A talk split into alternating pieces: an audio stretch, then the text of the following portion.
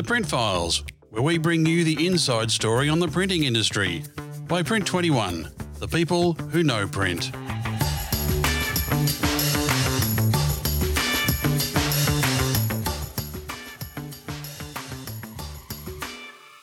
Good day and welcome to the latest episode of It's Been a Big Month in Print, the podcast for the print industry from the Print Files, where we dig deep into the big issues impacting the industry each month. I'm Wayne Robinson, editor of the Print 21 Media Hub. And I'm Lindy Hughson, publisher of Print 21 and of PKN Packaging News. And welcome from me to the latest episode of It's Been a Big Month in Print. Wayne, we have, as ever, got a lot to discuss this month. So let's start with Opal, which, as we know, has had to close its white paper manufacturing at the Maryvale Mill at the start of the year. And this meant the end of commercial and copier paper manufacturing in Australia. And the ramifications are still ongoing. Uh, yeah, there's several things going on there, Lindy. Uh, Opal closed its Maryvale, uh, one of its paper manufacturing lines, its white paper manufacturing line, uh, back in January. It's now just closed a second line. Uh, this was the smallest one of the four remaining ones. Uh, and it did. It was producing f- some white paper, which obviously had stopped, and some packaging grades. Uh, those packaging grades will now go over to the other three lines that remain at uh, Maryvale. So two of the five lines have gone as a result of that decision by the judge to effectively stop logging. Uh, for, for Vic Forest to stop its logging activities, which stopped supply to the mill, which stopped white paper. Those 200,000 tonnes that what uh, Maryvale was producing on the two lines that are now closed. That's all now coming in from overseas, of course. Uh, Opal will continue to manufacture brown paper, uh, brown packaging grades on its M1, M3, and M4 machines. Um, the M2 machine that will close at the end of August, or scheduled to close at the end of August, and unfortunately, of course, it will also mean some redundancies for the, some of the staff there. Um, because copier paper it was produced by, by Maryvale completely dominated the market here. It's 98% of the market, of which 80% was Reflex, Reflex brand, 18% other brands that were made there. Um, it meant that, of course, Australian had to then look overseas for supply of copier paper and for the white paper that it was producing. That co- all overseas copier paper had a tariff on it, which made it 50% more expensive than Reflex, which is why it dominated the market. That tariff was brought in because uh, Maryvale Opal uh, managed to persuade the ACCC that uh, overseas paper was being dumped here, copy paper. Tariff went on. That has now gone. The PVCA and APIA, the Australian Paper Industry Association, uh, uh, lobbied government and managed to get them to get rid of that tariff in light of the fact that there is no now no local competition. So that was a win for PVCA, a win for APIA, and a win for the industry really. The other uh, big event going on at, at uh, Maryvale right now is the Energy from Waste scheme. Uh, this is where uh, energy will uh, be created by waste products that are typically unable to be recycled. And uh, Lindy, I don't know if you know much about the process of that, how it works, how, of how all that works. You but, can tell Mary me, Wayne. Maryvale's just got a 48, another four, a grant, $48 million in this case, uh, to uh, to enable that whole process to go ahead. And they reckon that it will eventually uh, be worth six hundred million dollars in in uh, local input into the local economy there. So uh, that's a, a great story. So basically, Maryvale, it's all happening. In a word, end of white paper manufacturing, closure of lines, but uh, energy for waste now. Well, um, we did also report on that energy for waste, and that is a that's a good use of of waste that we can't do anything else with. Wayne. So, um, and yes, as you said, at least the packaging uh, lines are still operational. That has been transferred. Pity about the papers, um, uh, but what can you do? Um, so, Opal, however, is now planning for its Heidelberg West site in Melbourne to close next September. So, as far as I understood it, when we reported in PKN and in Print 21, the lease is up and it really wasn't viable for them to uh, look at buying another facility in that area. So they will be transferring all that equipment uh, to existing sites. And um, you and I spoke about this, and you mentioned to me this move has got local trade suppliers crying into their beer, as you put it, um, as this site, Heidelberg site, was a major purchaser of trade services. Is that move related to anything going on at Maryvale, Wayne? No, it's not. It's a completely separate part of the business. Opal Cartons Australia, it converts and prints folding cartons, carton sleeves, quick serve restaurant cartons, carry packs, facial tissue, confectionery cartons, that kind of product uh, comes out of there. It was uh, a major buyer of trade services in the Melbourne industry, and uh, a, a, lot of the trade suppliers there are, will feel that uh, because it was a, a, very large plant. Opal sold the sold the um, site about 12 years ago and leased it back. Now the owner wants to redevelop it because obviously uh, residential property is, is big news in all the big cities in Australia.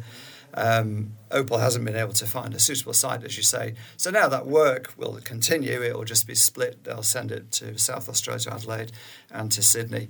So while the work will continue, and presumably trade suppliers, trade services in Adelaide and in Sydney will be beneficiaries now. Uh, many of the print service providers, trade service providers in Melbourne that have done a lot of work with Opal uh, will obviously, and unfortunately, feel the pinch there. Okay, so then let's move on to some other stories because Print 21 has been reporting on some major overseas success strategies for local print firms. So if we look a little closer at that, Australia and New Zealand are relatively small markets in global terms, certainly compared with Europe, the US, the Far East. Um, they all have populations in the hundreds of millions. Now, expanding into those markets is not something that many Australia and New Zealand print businesses have ever done. But for two companies that have been in the news this month, it has proved a winning strategy. Tell us more.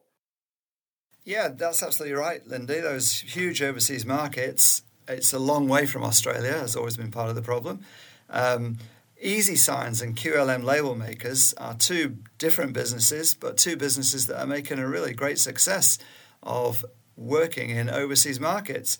Uh, we'll take Easy Signs first. Terrific story. A 17 year old business. It was it was a very small sign writing sign business that happened to be next door to two guys that ran a different business, uh, Andy Fryer and Andy Farnham, and uh, Adam Farnham, and they um, bought the sign business, and over the last 17 years have built it up into a terrific, strong, big business down there in southwest southwest um, Sydney. And three years ago, they started selling into the US uh, on, online in an online way. Uh, they didn't have a plant there, as soon as COVID finished, they, they took a flight over to the East Coast and found a site and set up a business there, Easy Signs USA, uh, right in um, on that East Coast in that huge area where there's a, you know 100 million people live within a few hours. Uh, and it's basically gone from strength to strength since they've, they've set it up. Um, it's an 8,700 square meter facility, or sorry, 6,700 square meter facility. Um, Andy Fryer said it's only nine, 19 months ago that the borders opened here and we were able to finally able to travel abroad. Adam Parnell and I, they booked a flight immediately to New York. They found the site, they set it up. It opened a year ago, uh, and he said it's been uh, kicking goals ever since and going from strength to strength. And you would think, well, there are plenty of sign and display print businesses in the USA and in that whole conurbation. Uh, but they obviously have, you know, believe in their own business, believe in what they've got to offer, and, and are getting a great response. And similarly, uh, QLM label makers, a completely different business, obviously, in the label world. Um, business founded 50 years ago in uh, Brisbane House, is now um, operating in, uh, as well as in Australia through in uh, Brisbane and Melbourne through acquisitions and in Sydney now, of course, because it owns Luminar. Uh, in, uh, it's now operating in Bangladesh, Malaysia, um, and as well as Cambodia and Vietnam. Uh, and it's just appointed, it's in the news because it's just appointed uh, Tom Sullivan as its CEO.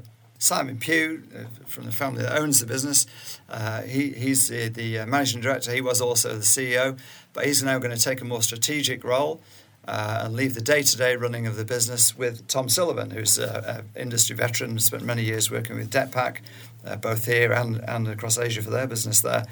Um, so, both terrific QLM label makers and Easy Signs both terrific examples of print businesses, Australian print businesses, that have succeeded overseas because as Easy Signs, as there's presumably plenty of sign businesses in the USA, there's plenty of label printing businesses in Bangladesh, Cambodia, Vietnam, and, and uh, Malaysia. But QLM have obviously gone in with their proposition and are making it work. So those two stories should be a real encouragement for any other print businesses of any types looking to go overseas. I know Easy Signs got a lot of help from the uh, development organization or the business development organization in the area where they are in terms of grants and support. All that kind of thing is available. Um, Australian business obviously has a, uh, a valid proposition for overseas markets, and it'd be great to see more people getting in there. Yes, those are two very encouraging stories. Um, good news, uh, feel good stories. Good to see that overseas expansion. And um, as you said, they're inspirational, really, for other print businesses as well. Well done to both companies and their leaders for having the vision and the courage just to get up and go. Still on labels, I see that Gallus is celebrating its centenary this month. Yeah, 100 years in business. I mean, that's a, that's a great achievement in any business, let alone the printing industry.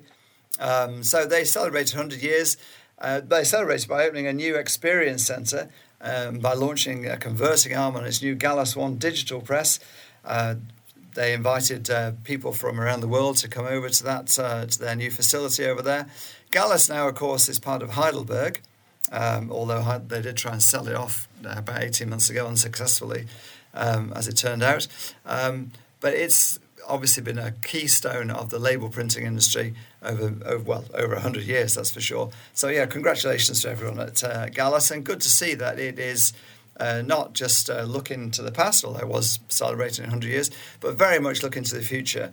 And uh, if you read the Print 21 story about that uh, celebration, it's all about digitalization, integration, automation, uh, cloud based technology, uh, portals to give you real benefits and efficiencies. So it's uh, these older companies they can uh, they don't have to be stuck in the past, and Gallus is a great example of that.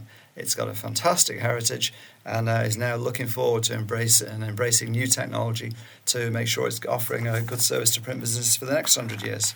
Well, as you mentioned there, Wayne, Gallus is now owned by Heidelberg. Um, and this, the world's largest press manufacturer, also has recently come out about a new strategy to take it forward after some rather turbulent years. You've written an in depth report on that. So, can you give us the top line um, concepts from it? Yeah, top line concepts Heidelberg now has a, a dual, a new dual strategy uh, to build on its uh, sheet fed offset division, which of course is remains the world's biggest sheet fed offset manufacturer, B1 and B2 presses, um, having pulled out of the very large ones and been shunted out of the small ones through digital print systems. Um, but is now going to uh, f- have a real big focus on packaging and on digital. Uh, packaging, which includes labels, uh, which includes its business, is now 50% of the Heidelberg business. Half of Heidelberg business now comes from packaging. And that's only through really having a, re- having a focus on it in quite recent, year, recent years. Digital, Heidelberg, well, it's been in and out of digital. They had the Primefire, uh, which it uh, B1 digital press, which it launched, brought to market probably 2016 now.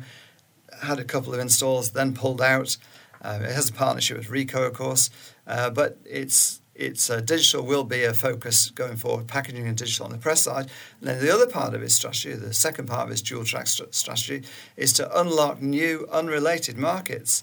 It's already had great success in this with its mobile electric wall charging units, which has become the, the uh, number one supplier across Europe in light, in light of uh, the absence of other renewable energy. Um, they are going to become big news. So Heidelberg is now in prime position now with its wall box, and it, its uh, CEO there, Ed Ludwin Monz, uh, believes that Heidelberg has the brains, the technology, the manufacturing capability to launch into other new, unrelated, by unrelated we mean non-print areas. But certainly for our industry, for print, for packaging, uh, Heidelberg will continue to drive to maintain its number one position. Yeah, and a strong part of that, of course, is also its sustainability focus. And sustainability, for that matter, is on top of everyone's agenda. It's all we write about sustainability and circularity.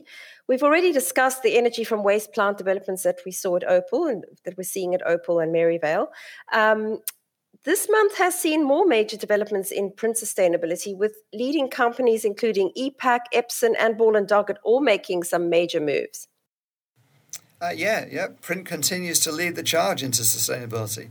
And we can say no communication channel is more environmentally friendly than print. Uh, and in fact, Print 21, the next issue, July, August, that has a big sustainability section, which will make great reading. Lindy, you were at the launch of Ball and Doggett's new Ecoporium initiative. Uh, perhaps you could share what that was all about. Yeah, Wayne, that was actually a very exciting project. It is an exciting project. It's something um, that we haven't seen of this nature from a supplier before, a supplier taking the lead in sustainability um, education, information. What they've done is they've created a resource that their clients and that the people who are allied to their clients, so um, c- can consult. It's a resource all about sustainability, sustainable materials, including conversations via a special podcast channel uh, that they've created. This is all the brainchild of Zadie Jackson and her team.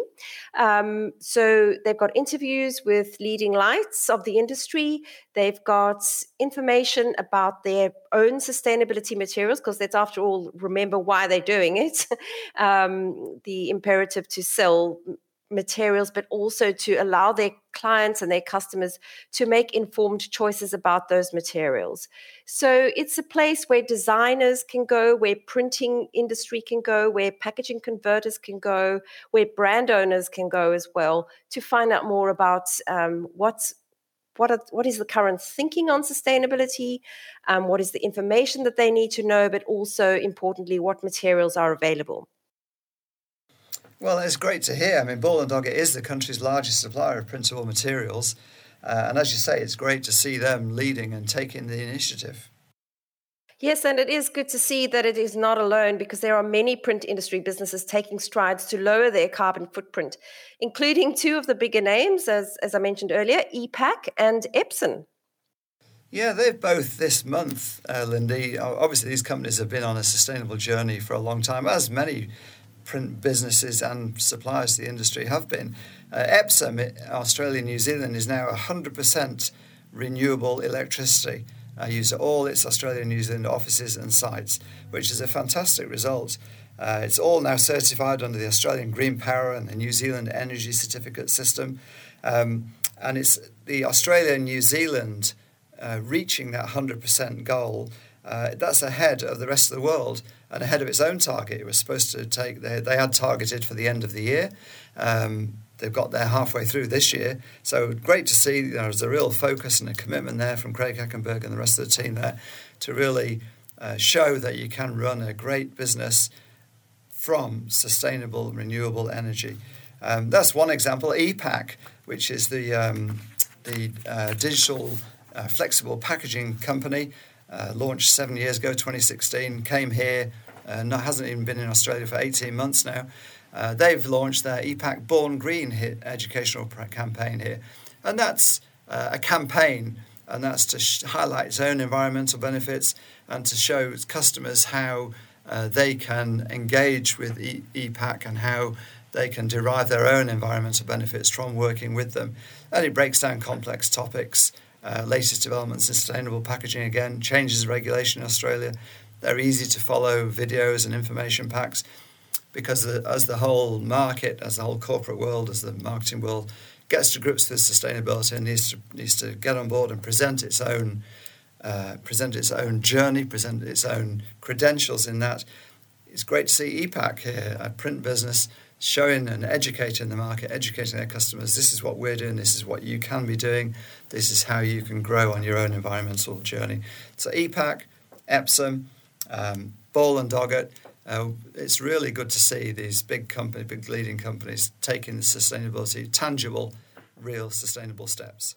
Absolutely. So let's take a turn now to the world of wide format.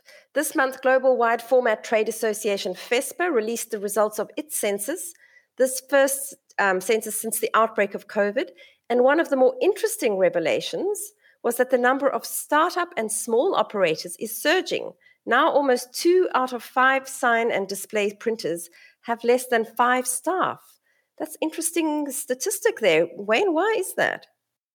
Yeah, well, it, what it basically says is uh, entrepreneurs are seeing opportunity in sign and display print because typically companies with less than five staff are new entrants. Uh, the the uh, sign and display world has relatively low costs of entry. I mean, you can buy a, a, a decent uh, printer for less than 20 grand, uh, uh including a, a pre-press rip, and, you, and you're up and running essentially. So it, it says that there is opportunity there and that people are taking that opportunity. Uh, the companies with less than five employees rose from 20, 28% to 37% uh, over the past five years since the last survey. And uh, we see that. I mean, everyone who's in the print industry sees uh, print, obviously, sadly, in some ways, as they go out and about. And um, we see print here, there, and everywhere. And obviously, that's being produced. And uh, sign and display print is pro- probably the fastest growing area, has been the fastest growing area of print over recent years. And this uh, census from FESPA kind of bears that out. That's why uh, the small companies are starting because there is room for entrepreneurs. And that's one of the great things about the print industry. There is always room for new startups uh, because it's fragmented, because there's opportunity, because everyone needs it. Even though in some sectors the amount of print is diminishing, uh, not certainly not in uh, in display print. Well, still on display print, um, there has been a major development here in Australia. David Walton has bought major print businesses OmniGraphics and MMTB from outdoor asset manager QMS. Now, as digital media continues to grow in the outdoor world, uh, QMS wanted to focus on that part of its business. So, why did Walton want to buy the print companies? Yeah, well, um, this is the opposite end of the scale from startups. OmniGraphics and MMTB are major uh, display print, uh, wide, wide format print businesses, uh, one in Melbourne, uh, one in Brisbane. In answer to your question, Lindy, uh, QMS, yeah, they want to focus on digital outdoor.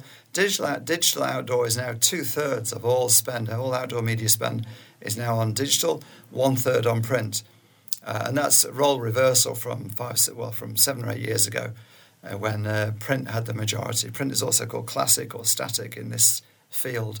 Um, QMS wants to focus on that, what it perceives as its growth area. Uh, David Walton, I've been in the business for a long time, uh, he said he told me there's real opportunity to move forward. Not just he's not just now looking at outdoor media, the stuff we see on the sides of uh, buildings and buses and uh, billboards, that kind of thing. But he's also looking to take the business into retail display, into point of sale, into vehicle wrapping. He told me the future's bright, and uh, it's it's obviously a major investment. There's about 70 or 80 staff there. He's uh, rationalising a little bit in terms of management. They'll management will now will now be responsible one set of management for both sites. Um, but the staff, the brand, the equipment will remain the same. He will be looking to invest, uh, and great to see uh, people investing in print. And even though print's share, coming back to outdoor media, print's share of outdoor media is diminishing. The actual amount of cash, the volume of cash spent on outdoor media is actually increasing year on year. Uh, since it's bounced right back since COVID, and now it, it continues to in, increase. So great to see David do that. Congratulations to him, and uh, good to see that his uh, vision and uh, courage and commitment in buying those businesses. The digital world that QMS is focusing on, that's not without its critics, actually. I think we mentioned this once before. Anyone walking around Sydney now, the centre of Sydney, will have to has to avoid giant digital display signs placed smack bang in the middle of pavements. Been a huge furore about this. There, they happen to be QMS signs, and uh, the city council has now stopped any more going in even though it's on a 10 year contract with a certain amount to, to be allowed. That's a side issue. The main deal for the industry is David Walton has bought these businesses, and uh, good luck to him. Well, campaigns that we are sure to see on the outdoor media before long, of course, Wayne, will be for the yes and no sides of the voice referendum. The voting public will also be receiving a referendum pamphlet outlining the question, how to vote, and containing the arguments for both sides. Now, IVE is printing the pamphlet, which will be the biggest print job of the year, but the pamphlet almost didn't happen, did it? I, that's right. Biggest print job of the year. 12.5 million copies of this pamphlet will be going out. Uh, the IVE has won the job, which they're probably the only people that could, were capable of doing it. They're on a very tight time frame because when Anthony Albanese announces that um, date of the referendum, which uh, by all accounts will be towards the beginning of August. Uh, the, the, referendum date might be any time from October onwards, which gives an IVE, and all those pamphlets have to be in situ, in other words, delivered to every house in the country, no matter how remote, uh, two weeks before referendum date. So IVE will be on a very tight time frame to produce those 12.5 million pamphlets. initially, you're right, Lindy, the government didn't want the pamphlets. Uh, they cited cost. Skeptics and cynics said there were other reasons. Uh, but uh, the PVCA, uh, along with other parties, both from the yes and the no camps, actually, uh, were outraged that there's no pamphlet. There's been one every referendum since federation. It's actually a legal requirement. The government said, well, we're putting it online. It's still actually a pamphlet. Uh, it didn't wash, and eventually the pressure got to bear on Anthony Albanese, and he agreed to produce the pamphlet. It's a great job for Australian print, obviously 12.5 million copies. Uh, last one has 72 pages. Uh, this one probably won't go to that length, but it's still a very significant print job. Well, certainly the biggest of the year, possibly one of the biggest of all time. And uh, great to see. Obviously, Kellie Northwood made made the uh, rationalisation that print reaches everybody. Digital communication doesn't reach everybody, and particularly more vulnerable groups, and particularly, ironically, Indigenous Australians, who not all of them are digitally connected.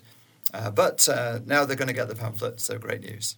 Well, well done to Kellie, the CEO of PVCA, um, and um, the rest of her team for their actions there on the pamphlet. It certainly shows the benefits to industry of having a focused trade association. We're still calling them the PVCA, Wayne. They have, um, they are about to undergo a name change. At the moment, at the moment we are, but they are. They will become Visual Media Association, uh, but under the uh, regulations that the uh, Fair Work Commission has to allow 40 days from when the decision was made by PVCA to change its name, and that time will come around about the middle of July, so shortly after this podcast goes out. And while we're on the subject of congratulations to PVCA, congratulations to Rodney Frost, the PVCA Treasurer and CEO of Lamson Paragon, and Team Print for taking part in this year's CEO Sleepout Uh, the Sleep Out that uh, aims to raise money and awareness for the plight of those unfortunately sleeping rough. Uh, they raised $46,000 for the St. Vincent Society this year, so fantastic effort. June the 22nd, the longest night of the year, one of the coldest nights of the year, so great to see. Well, yes, on that warm and fuzzy note, um, well done to everyone involved in that. We'll wrap up this episode now of It's Been a Big Month in Print. And yeah, once again, lots of good stories, lots of top content. Uh, thanks to the team at Print 21 for gathering and collating all those stories all this time, especially you, Wayne Robinson. Thanks everybody for listening. We do value your feedback as always. And so that's it from me, Lindy Hughson, saying goodbye. And it's goodbye from this episode of the Print Files from me, Wayne Robinson. We look forward to you joining us again next time for It's Been a Big Month in Print. The Print Files podcast is produced by Southern Skies Media on behalf of Print 21, owned and published by Yaffa Media. The views of the people featured on this podcast do not necessarily represent those of Print 21, Yaffa Media, or the guest's employer. The contents are copyright by Yaffa Media. If you wish to use any of this podcast audio, please contact Print21 via their website, that's print21.com.au, or send an email to editor at print21.com.au.